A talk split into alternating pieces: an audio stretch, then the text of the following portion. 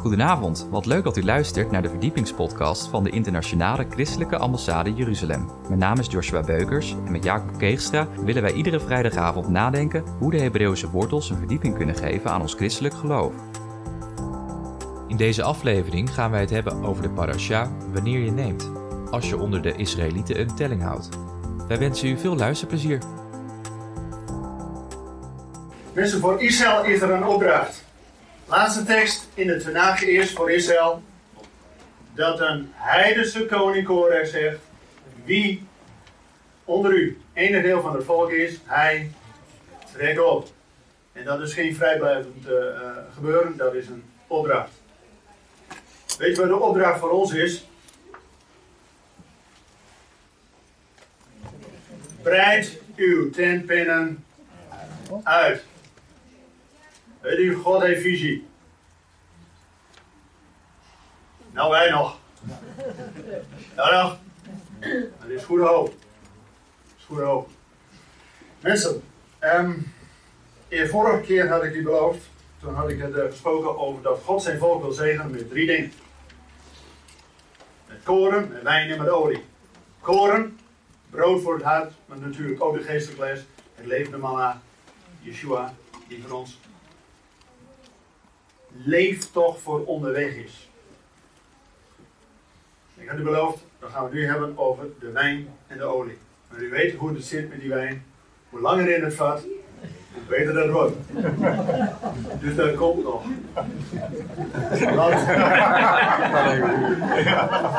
Ik zou daarover spreken, de preek ligt klaar, dus ja, dat was easy. Maar ja, je bent deze week eh, met, bezig, met bezig. En dan uh,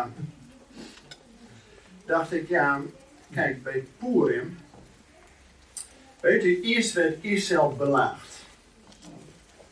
En op een gegeven moment komt er een omkeer. Een teshuva van Gods wegen. En dan gaat Israël terugslaan. Dan denk ik, houd het nou nou nooit eens een keer op. Ik wil naar de bron gaan daarvan. Maar ik heb vandaag een woord van hoop, van verzoening. En het is niet zomaar iets. Kijk, een goede preek begint bij Genesis en eindigt bij uh, openbaring. Maar goed, de preek hebben we al gehad van Pieter. Dus. nu een enkel toegift. Gelukkig begint de openbaring al bij Genesis.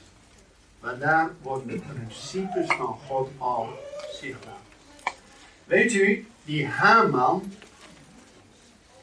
in het boek Esther was een Agagiet. Zijn vader heette Hamadata. Zeg je niks. Mij ook niet. weet, u, weet u wat dat betekent, Hamadata? Alles vernietigen. Oh. Nou, dan komt die tekst even nabij, hè? Logisch dat die zoon niks anders kan doen dan vooral de gezegende des Heeren even leesje leren. Maar Haman was een Agagiet. En Agag was de koning van Amalek. Waar Saul al uh, zijn koningschap door verloor. Gewoon heel simpel. Hij was niet getrouw aan het woord van God. Ik denk, nou, het komt wel een beetje, hè. We pakken de bezittingen en dan komt het allemaal wel goed. Met de god op een akkoordje gooien, hè. Je kent het wel. Halve been in de wereld, halve in de, in de hemel en ondertussen helemaal fout. Maar, A, uh, sorry, Aga was de koning van Amalek. En wie was Amalek? Kleinzoon van Ezel. Amen. Dat was echt een bemoediging dat je het had over Obadja. Want ik wil ook met Obadje beginnen. Kijk, in Obadje staat die tekst dat God gaat de wijzen van Esau, dat is Edom, vernietigen. Vanwege het geweld tegen zijn broer Jacob. En u kent misschien ook die uitspraak van Biliam. Biliam, dat was die man die uh, voor een cent is wat te doen, hè? voor een paar uh, centen wil je wel uh, hè, doen. Maar weet u dat de tekst dat Israël altijd gebruikt op Shabbat. Hoe lieflijk zijn uw tenten, o Jacob, in uw woningen, o Israël. Weet u van wie dat komt? Van diezelfde Biliam. Die wou iets anders doen. Maar het Godsgeest dat overneemt, gaat hij zegenen. Ja? Dus we moeten wachten totdat Godsgeest het over nemen. Ja, anders spreken we allemaal uit eigen kracht. Niet door kracht of geweld, maar door mij. Dus Obadja was voor mij ook de bevestiging dat dit goed is om dit woord te spreken. Want het gaat namelijk uiteindelijk in deze wereld om de verzoening tussen Jacob en Esau. Lees u met me mee in Genesis. Genesis 25.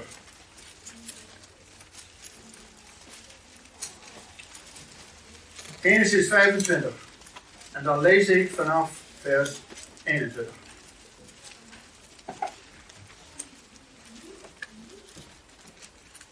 Genesis 25 vanaf vers 21, waar staat Isaac bad vurig tot de Heer in het bijzijn van zijn vrouw. Want ze was onvruchtbaar. En de Heer liet zich door hem verbidden, zodat de wekker de vrouw zwanger werd. Mensen, zie je dat er in het leven van Abraham, Isaac en Jacob drie keer onvruchtbaarheid was en drie keer een goddelijk wonder van de geboorte. Niet alleen bij Abraham en Sarah dat Isaac wordt geboren, maar nu ook bij Isaac en Rebecca. En dan komt er twee, een tweeling. De kinderen stoten in haar lichaam tegen elkaar. Toen zeiden zij, dat is Rebecca, als dit zo is, waarom overkomt mij dit? En ze ging de heren raadplegen. Zo mooi hè, als je wat overkomt kun je wel denken, nou ja, zij gaat ermee naar de Heer. En de Heer zei toen tegen haar, twee volken zijn in uw schoot. En twee naties zullen zich uit uw lichaam van één scheiden. Het ene volk zal sterker zijn dan het andere, en de meerdere zal de mindere dienen. Mensen, dit is niet alleen maar een leuk verhaaltje over de geboorte van Jacob en Esau. Hier zit profetisch de wereldgeschiedenis in. Tussen twee volkeren. één die gezegend wordt. En één die het nog moet leren om de minste te zegenen. Mooi eens kijken. In Genesis 27. Dan heeft Jacob net de zegen van Isaac ontvangen. En je weet hoe dat ging. Rebecca hoort het verhaal dat Isaac tegen Ezo zegt van nou, wat tijd dat ik jou ga zegenen. Dus ga wat wildbraad voor me maken. En dan zegt Rebecca tegen Jacob, ho. Want zij wist wat de belofte van God was. Hè? Het leek net of als Isaac dat allemaal vergeten was. Maar Rebecca, een van de vier aartsmoeders. Trouwens, als je de naam Israël is ontstaan door de drie aartsvaders en de vier aartsmoeders. Als je hun namen bij elkaar zet, vormt de naam Israël. De I van Isaac en Jacob, de S van Sarah, de R van Rachel, de A van Abraham en de L van Lea. Dus die zeven in totaal, de drie de vier aartsmoeders, vormen met z'n zevenen Israël. Zie je? Oké, okay. gaan het zo over hebben. Want als Jacob met die kleren van Esau aan, veel hè, je weet het wel hè, met die kleren van Esau aan, dus vermomd komt hij bij zijn vader. Logisch dat hij staat te shaken en zegt, oh. Maar zijn moeder had hem gestuurd, hè? Oké. Je weet wat de belofte van was. En dan krijgt Jacob die zegen. En uur later komt Esau. Nou lezen we in Genesis 27, vers 37. Genesis 27, vers 37. En Isaac antwoordde en zeide tegen Esau. Zie, ik heb hem, dat is Jacob, heerser over jou gemaakt. Dat was al voor de geboorte door God gezegd, hè? De meerdere zal de mindere dienen. En al zijn broers heb ik hem als dienaar gegeven. Ik heb hem koren en wijn voorzien. Niet alleen het volk, maar ook koren, wijn en olie hier al bij de zegen. Wat kan ik nog voor jou doen, mijn zoon? Daarop zei Esau tegen zijn vader: Hebt u alleen maar deze ene zegen, mijn vader? Zegen mij, ook mij, mijn vader. En Esau begon luid te huilen. Toen antwoordde zijn vader Isaac en zei tegen hem: Zie, van de vruchtbare streken van de aarde zal je woongebied zijn, en van de dauw van de hemel van boven, van je zwaard zul je leven, en je broer zul je dienen. Maar als je tot macht komt, zul je zijn juk van je nek afrukken. In de MBG-vertaling, die de meeste van ons toch wat nader aan het ligt, daar staat ver van de vruchtbare streken zal de woonplek zijn. En wanneer gij uw zwaard gebruikt en u krachtig inzet, zult u van de juk van Jacob afleggen. Dat is een iets andere vertaling. Ik vind dat zo vreemd, hè? Dat Esau hier gezegend wordt door Isaac, hè? Vader van de belofte. Met een zegen die puur de oude natuur bevestigt. Je eigen zwaard, wanneer je krachtig inzet, je het juk van de gezegen afwerpen. Dus eigenlijk wordt hier door Isaac notabene de oude natuur van Esau bevestigd. Want weet u, Isaac was dol op wildbraad. En Jacob was herder, schaapherder. Wat is het verschil? Een schaapherder heeft schapen.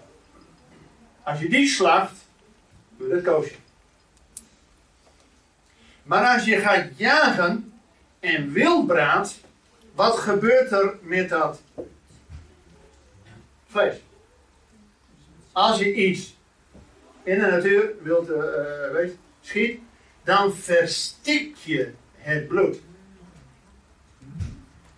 Maar je gaat daar, als je het uh, gejaagd hebt en geschoten, dan pas thuis ga je het slachten. Dan is dat bloed al lang verstikt. En wat zegt de schrift? Zelfs voor ons als goyim, die uh, door het geloof erbij mogen, vier dingen doen we niet. Afgoderij, het verstikte van bloed. Dus juist wat die Esau deed en Isaac propageert, hè, met je zwaard en uh, jagen, wildbraad, wow, Isaac van, uh, helemaal dood op. Maar het was niet wat God bedoelde. En dat vind ik zo gek, hè? Dat hier in wezen die twee volkeren, de gezegende, Jacob, en Esau, die zijn eerstgeboorterecht gewoon verkwanselt, wel berouw heeft, maar niet tot keer komt, wel blijft huilen, en eigenlijk bevestigd wordt in oude natuur. Heel vreemd. En dan natuurlijk de beroemde passage van Genesis 32. Dat Jacob na 20 jaar bij Laman 20 jaar, hè? Wat zou dat voor profetisch vergezicht zijn? Zou dat iets te maken hebben met die 2000 jaar die we nu al gehad hebben? Dat Yeshua als zoon van Israël op het punt staat om terug te keren. Dat van de week hadden we Bijbelstudie in Zwolle. dat koning David die gaat op een gegeven moment vluchten voor Absalom. Ga je over de Jordaan. En dat is Absalom, je weet dat hè, dat is haar hè. Ja, maar goed je ja, dat wordt hem noodlottig. En dan sturen boden van heel Israël boden naar ja, David van kom je terug. Maar Juda nog niet. En dan zendt David zelf boden uit. Tot Juda. Bent u de laatste die uw koning verwelkomt? En dan komt Juda als één man bij Gilgal bij de Jordaan om koning David welkom te heten. Mensen, dat is zo'n profetische woord. Wanneer Juda de Joden bij Gilgal besnijden is, maar dat is natuurlijk dezelfde als Golgotha, besnijdenis niet van het lichaam, maar besnijdenis van het hart, als ze gezamenlijk bij de Jordaan staan om hem over die andere Jordaan te helpen. Dan komt de Messias. Ja, ook hier. Nou staat dus bij de Jabok, dat is een zijtak van de Jordaan, daar komt dus Jacob na twintig jaar terug. En dan vers 23, het slot. die diezelfde nacht stond Jacob op, nam zijn twee vrouwen, twee slavinnen en elf kinderen, stak de doorwaadbare plaats van de Jabok over. Hij nam hen mee, liet hen de beek oversteken. Al wat hij had, liet hij oversteken. Nou komt hij. Maar Jacob bleef alleen achter, dat is 24. En een man worstelde met hem totdat de dageraad aanbrak. Toen de man zag dat hij hem niet kon overwinnen, raakte hij zijn heupgewricht aan, zodat het heupgewricht van Jacob opricht raakte toen hij met hem worstelde. En hij zei, laat mij gaan, want de dageraad is aangebroken. Maar hij zei, ik zal u niet laten gaan, tenzij gij mij En hij zei tegen hem, wat is uw naam? En hij antwoordde, Jacob. Toen zei hij, uw naam zal voortaan niet meer Jacob luiden, maar Israël. Want hij hebt met God en mensen gestreden en hebt overwonnen. Nou, dat zo. In de Talmud, en ook in Hosea 12, wat we straks gaan lezen, staat dat die man die met Jacob worstelt, een engel van God is. Hosea 12. En in de Talmud staat dit is hoogstwaarschijnlijk de beschermengel van Esau. De Sar Esau. Daar zit wel wat in. Want wanneer Jacob, en die komt natuurlijk in de nacht, hè? en wanneer de dageraad wordt en de wereld dan verdwijnt.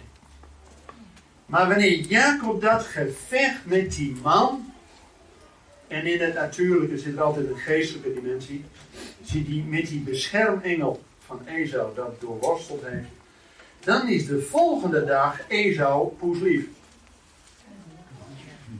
Ja.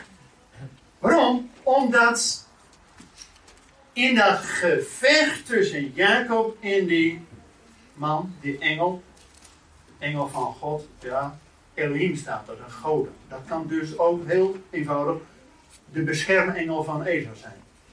Als die beschermengel van Esau Jacob gaat zegenen, dus de les geleerd heeft dat Esau, eerst als beschermengel, Jacob gaat zegenen, dan is de volgende dag de ruimte vrij dat er verzoening komt. En mensen, Purim is nog voor Pesach. En Purim, als Israël bedreigd wordt, en dan de rollen omkeren, voordat je weet, word je van slachtoffer, word tot dader. Maar je hebt Pesach nodig, en sterker nog, je hebt grote verzoendag nodig. Want weet u wanneer het verhaal gelezen wordt van de verzoening tussen Jacob en Esau? Op Yom Kippur. Je kunt het feest pas ingaan als je verzoening hebt. En weet u wat er nu gebeurt in de wereld? Het evangelie is vanuit Israël naar het westen gegaan. Klein-Azië, Europa, Amerika, het is nu in China. En nou is het behoorlijk druk dat in die Arabische wereld, er is voor alles aan de hand. God zendt verdeeldheid in het kamp van de vijand. Dat zie je, zie je niet, dus hoe een hele rattenplan tegen elkaar. Maar het gaat erom dat ook Esau verzoening krijgt. Want wat zegt de Talmud? Esau, de Edomieten. Edom, dat is Rome. hey. dus de rabbijnen en de fariseeërs, eh, die hebben dus Edom, de geest van Edom, die zelf sterk wil zijn, en van Jacobs move, wat ben je nog beetje gelezen hebt, is dezelfde als in die geest van het Romeinse Rijk. Het Romeinse Rijk was van Spanje tot India was het toenmalig de bekende wereld was het Romeinse Rijk. En die Romeinen, daar was hart tegen hart. Komt niet tegen die Romeinse soldaten opstaan, maar dan leeg je klootje. Dus die geest van Esau, het zwaard zal jou van alles geven, dat is typisch in het Romeinse Rijk. Dus ook in ons. Want dat is voor sommigen wel typisch zijn. Wat daar in de schrift staat over Obadje is niet alleen over Edom. Die geest van we doen het in eigen raad, zie je ook in ons en in onze westerse denken. Nou moet je eens kijken. Aan één kant de zegen. Want als Jacob geboren wordt, heeft hij de hiel van Esau bij. Ja, hè? Dat weet ik. En meestal wordt uitgelegd, oh, de hiel beter, weet ik wat. Voor de wordt een hiel lichter, dan wordt allemaal negatief gedaan. Mensen, altijd in de schrift moet je teruggaan waar dat de eerste keer genoemd wordt. Wanneer wordt in de eerste keer iets over de hiel gezegd? In Genesis. Met Adam en Eva en die slang, weet je wel.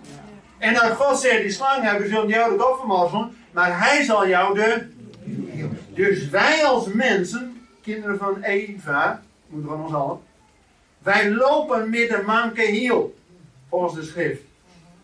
En als Jacob, die gezegende, houdt de hiel van Ezoba weet.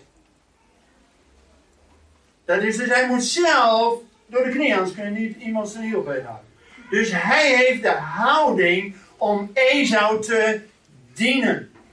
Om Ezou te zegenen, want die loopt mank aan zijn hiel. En dat wordt alleen geheeld door de heler, de heiland. Daar moet Jacob een les leren, maar Ezo zeker. Van Ezo. Kijk, en wat is er nou het geval? Na Yeshua, in het Romeinse Rijk had, de, de, de, de, tijden van dat Jezus leefde, was het Romeinse Rijk. Maar Israël had een, ja, wat dan heet religio licita, een, uh, een bevoorrechte godsdienst. Alle andere godsdiensten werden eigenlijk uh, gewoon niet getolereerd door de Romeinen, maar het Jodendom wel. Maar die werden gewoon ook apart gezet. En nou wil het geval dat het christendom eigenlijk de vermomming is van het Jodendom. Dus eigenlijk los van het Joodse afgebeld is. In wezen in de kleren van Esau. Maar wel een zegen is geweest voor het Romeinse Rijk. Het Romeinse Rijk heeft, zou nooit het Jodendom aangenomen hebben. Maar door de vermomming in het christendom is het Romeinse Rijk gezegend. Alleen toen het Romeinse Rijk eigenlijk op zijn laatste benen liep, toen nam de katholieke kerk het over. En nou komt het probleem. De katholieke kerk staat op de brokstukken van het Romeinse Rijk. Niet voor niks dat de bisschop van Rome zegt, nu zijn wij Pontifex Maximus. De heerser over leven en dood. Niet voor niks als je bij de, op de muren van uh, Jeruzalem, die met Badrep komen meegaat, dan niet naar de Sionpoort, maar de Damascuspoort, staat een plaket van de uh, katholieke kerk. We are the custodians of the Holy City. Wij zijn de beschermers van de Heilige Stad. Over hoogmoed. De geest van Edom is in Rome. en het, de katholieke kerk als gevolg. Want kijk, als de katholieke kerk die zegt, wij hebben de sleutels van Petrus. Dat is nou net het probleem. Weet je, in Rome zijn Paulus en Petrus beide gekruist. Als de katholieke kerk de sleutels, of hoe men dat, de, de erfenis van Paulus had overgenomen, had ze de geest van evangelisatie overgenomen. Dat de heidenen door het geloof geënt zijn. Romeinen 11. Ja, dank je voor. Ja, ik heb het misschien moeilijk lezen, maar... Uh, Mensen, maar de katholieke kerk heeft dus de sleutels van Peter zich toegeëigend. En dus de rol van Israël proberen over te nemen.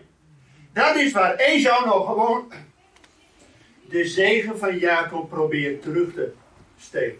In plaats van weet dat hij via, doordat Esau Jacob zegent, krijgt hij dubbel dwars de zegen terug. Genesis 12, heel simpel. Nou het vervolg. Hosea 12. Hosea 12. Hosea is dezelfde naam als Yeshua, Jezaja, Josia, noem maar op hè. We hebben al uit Jezaja gelezen. Trouwens, dat was Jezaja 58 hè, over de Shabbat. 56. 56. Die ook nog wel. Nee, dankjewel. Weet wat in dezelfde. Nou, we hebben wel in het lied gehad van als daarom uw zonden als gelagen zullen, zullen wit worden als witte wollen. hè? Jezaja 1. Maar um, Jezaja, uh, Hosea hoofdstuk 12. Kijk, het gaat erom, wanneer krijg je nou verzoening? En het is ook een boodschap voor vandaag, dat je, jongens, ik heet ook Jacob. Ik heb één ding geleerd van de Jacob, we gaan, laten u niet gaan, hè. Tenzij we gezegend zijn. Ja, dus je moet die pitbullhouding hebben van, jongen, we gaan hier weg voordat we gezegend zijn. Er is een woord van bemoediging, van verzoening voor meer dan één persoon gedaan. Dat moet wel eerst even snappen hoe het werkt, hè. Als die verzoening, die ontmoeting tussen Jacob en Esau, dan zien ze elkaar aangezicht en ze huilen. Er komt verzoening als Jacob de tranen van Esau droogt. Want Esau heeft ook wat meegemaakt. Je zult toch de eerste zijn en niet de eerste geboorterecht krijgen. En wanneer Esau leert om Jacob te zegenen. En er staat er in Genesis 32. Dan zegt hij, dan de volgende dag, Esau komt met 400 man, hè, 400 dat is het taf, hè. Alles wat er is, hè. Dan komt, oeh, groot sterk, hè, Esau, hè. En dan zegt oh, we gaan samen naar uh. Nee, zegt Jacob, wat is een herder. Hij zegt, de tred van het kleinvee wordt bepaald. Dus niet grote geweld, we doen hebben, hebben racen. Nee, de tred van het kleinvee. Dus gaan we vooruit. En dan zegt Jacob, ik zal u ontmoeten niet bij vader Isaac, maar in Seir, de hoofdstad van Edom toen. Wat dus nu vergelijkbaar is met Rome. Dus Jacob profeteert al, wij zullen in Rome tot zegen zijn. Ja, vandaar dat het christendom de vermomming is van het jodendom om tot zegen te zijn voor het Romeinse Rijk. Alleen de katholieke kerk heeft het niet gepakt, of het verkeerde gepakt. In zichzelf. Dus sleutel van, jongens, Handelingen 15, de eerste conventie, de eerste concilie was hè, dat wij door het geloof als uh, heiden erbij mogen komen. Maar dat er een boedelscheiding is. Petrus zal de apostel voor de Joden zijn en Paulus voor de heidenen. En als de katholieke kerk in de geest van Paulus verder was gegaan, amen. Maar ze zich dan de sleutel van Petrus toe-eigenen, en daarmee Israël gewoon links laten liggen, dan ben je terug bij Obadje. Oftewel, dat Edom, en Edom is dezelfde geest als Rome, zegt de rabbijnen. Dat ze dus de plek van Jacob niet zien staan. En de zegen heeft God via Jacob gegeven. Maar ook Jacob moet iets leren. En dat lezen we in Hosea 12. Kijk, moet eens even lezen. Hosea 12, ik begin bij vers 1. Met leugen omringt Ephraim mij. Nou. Dus die naam van Ephraim heeft op een gegeven moment ook voor God afgedaan. Moet even nagaan, hè? Het huis van Israël doet dat met bedrog. Dus naam Israël. Nou. Juda treedt nog op met God en blijft met de heiligen trouw. Ephraim is een herder van wind en jaagt de hele dag de oostenwind na. Leugen en verwoesting vermeerdert hij. Met de Assyriërs sluiten ze een verbond. Olie wordt naar Egypte gebracht. En dan. De Heer heeft een rechtszaak met Juda. Hij zal Jacob vergelden naar zijn wegen. Hij zal zijn daden op hem terug doen keren. In de moederschoot pakte hij zijn broer bij de hielen. In zijn kracht streed hij met God. Of met Elohim.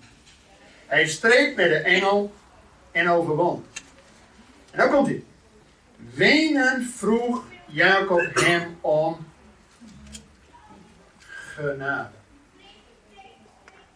Weet je waar God niet tegen kan?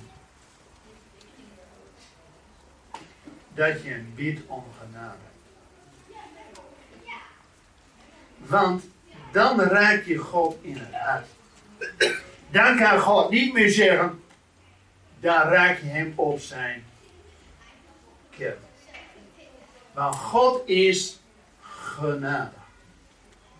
De kern van de zegen is nog steeds het centrum genade. Dus wanneer je het hart van God wilt raken, kun je alleen een beroep doen op zijn genade. En dat heeft Jacob hier begrepen. Kijk. Vers, even kijken.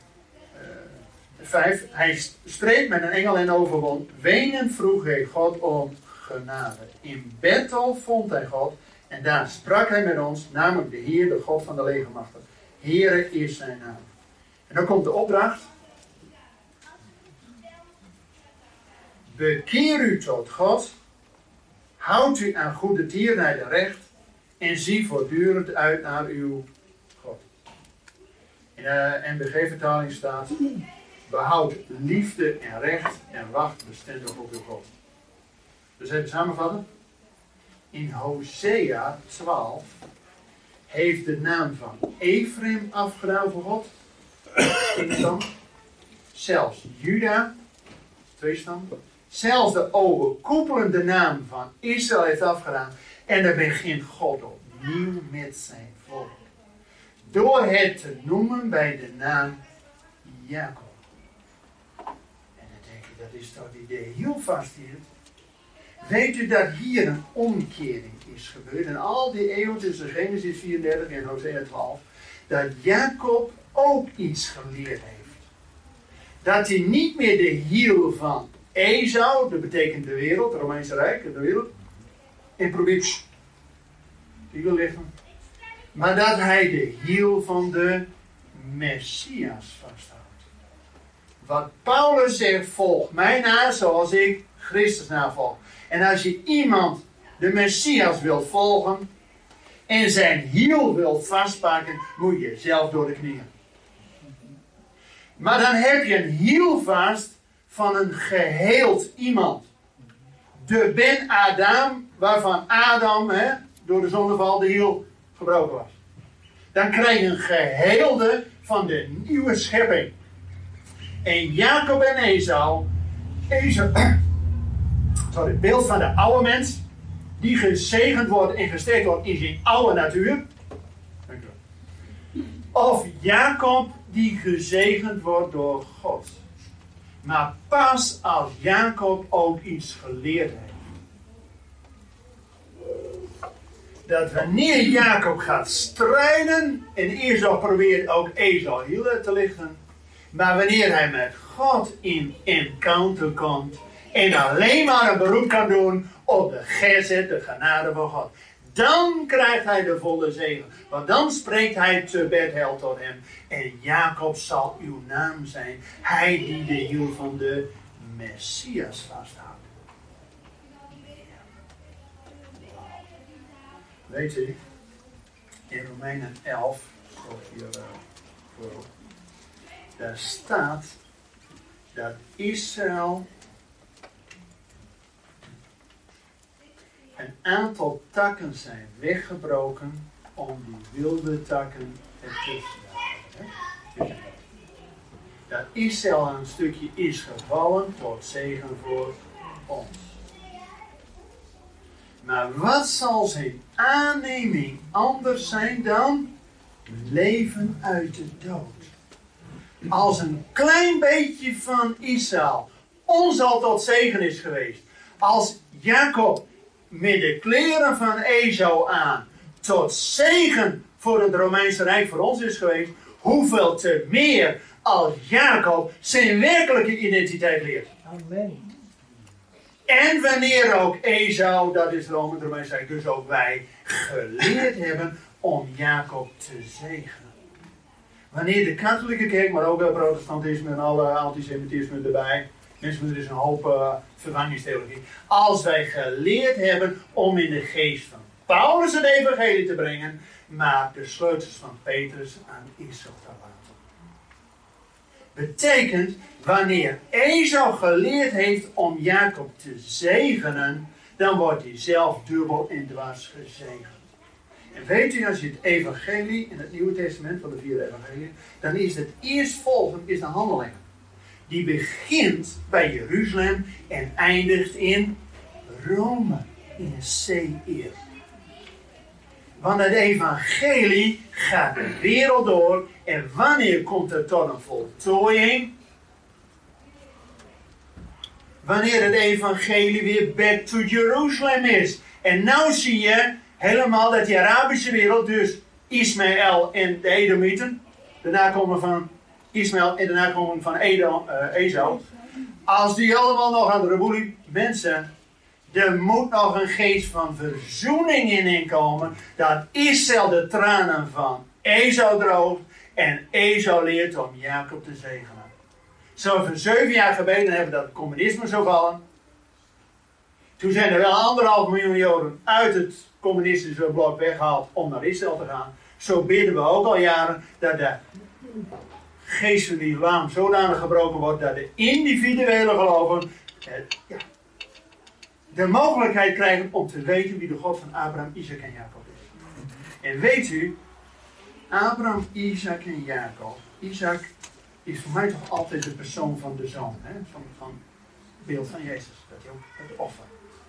Maar ook Isaac moest nog wat leren. Dat hij notabene zijn zoon, Esau, zegelt met eigen de oude natuur. Mensen, Stop er nou toch mee. Als wij verzoenend te werk willen gaan, moet je niet het oude leven alleen maar bespoedigen en, en zegenen. Nee, wij moeten dus wachten, niet door eigen kracht of geweld, maar door de geest van God. En die geest leidt ons tot verzoening. En dat gaat alleen via de genade. Want als we straks gezegend worden, neem aan dat we gezegend worden. U weet de zegen van God, hè? Heeft maar 15 woorden. En het precies in het centrum is genade. Dus dan heb je een volheidszeugel links en heb je een volheidszeugel rechts. En die genade die van boven komt. Welk teken heb je dan? Zie je? Jacob moest ook door afbraak, door wedergeboorte heen. Daar worden wij ook. Maar er staat God al lang klaar om vanuit die overjodaanse, de echte Hebreeën, ons als wij bij Gilgal geweest zijn, om in die verzoening te brengen. Dat is kan nog een over preken, doen we niet. Jongens, we gaan bidden. Ja, ik denk dat het echte woord voor. Uh, laat, laat Gods geest gewoon dit, dit in, je, in hart uitwerken. Het, mensen, wij leven alleen als verloste mensen. Maar voordat wij zitten wij ook weer met alles over ons heen. En wij hebben Jezus in het gewaad van een Germaan getoond. En niet in zijn Joodse gedaante. Wij moeten ook nog wat leren. Laat Israël Israël zijn. En wij mogen door het geloof in Yeshua erbij horen. En niet andersom. En zo gaan we bidden.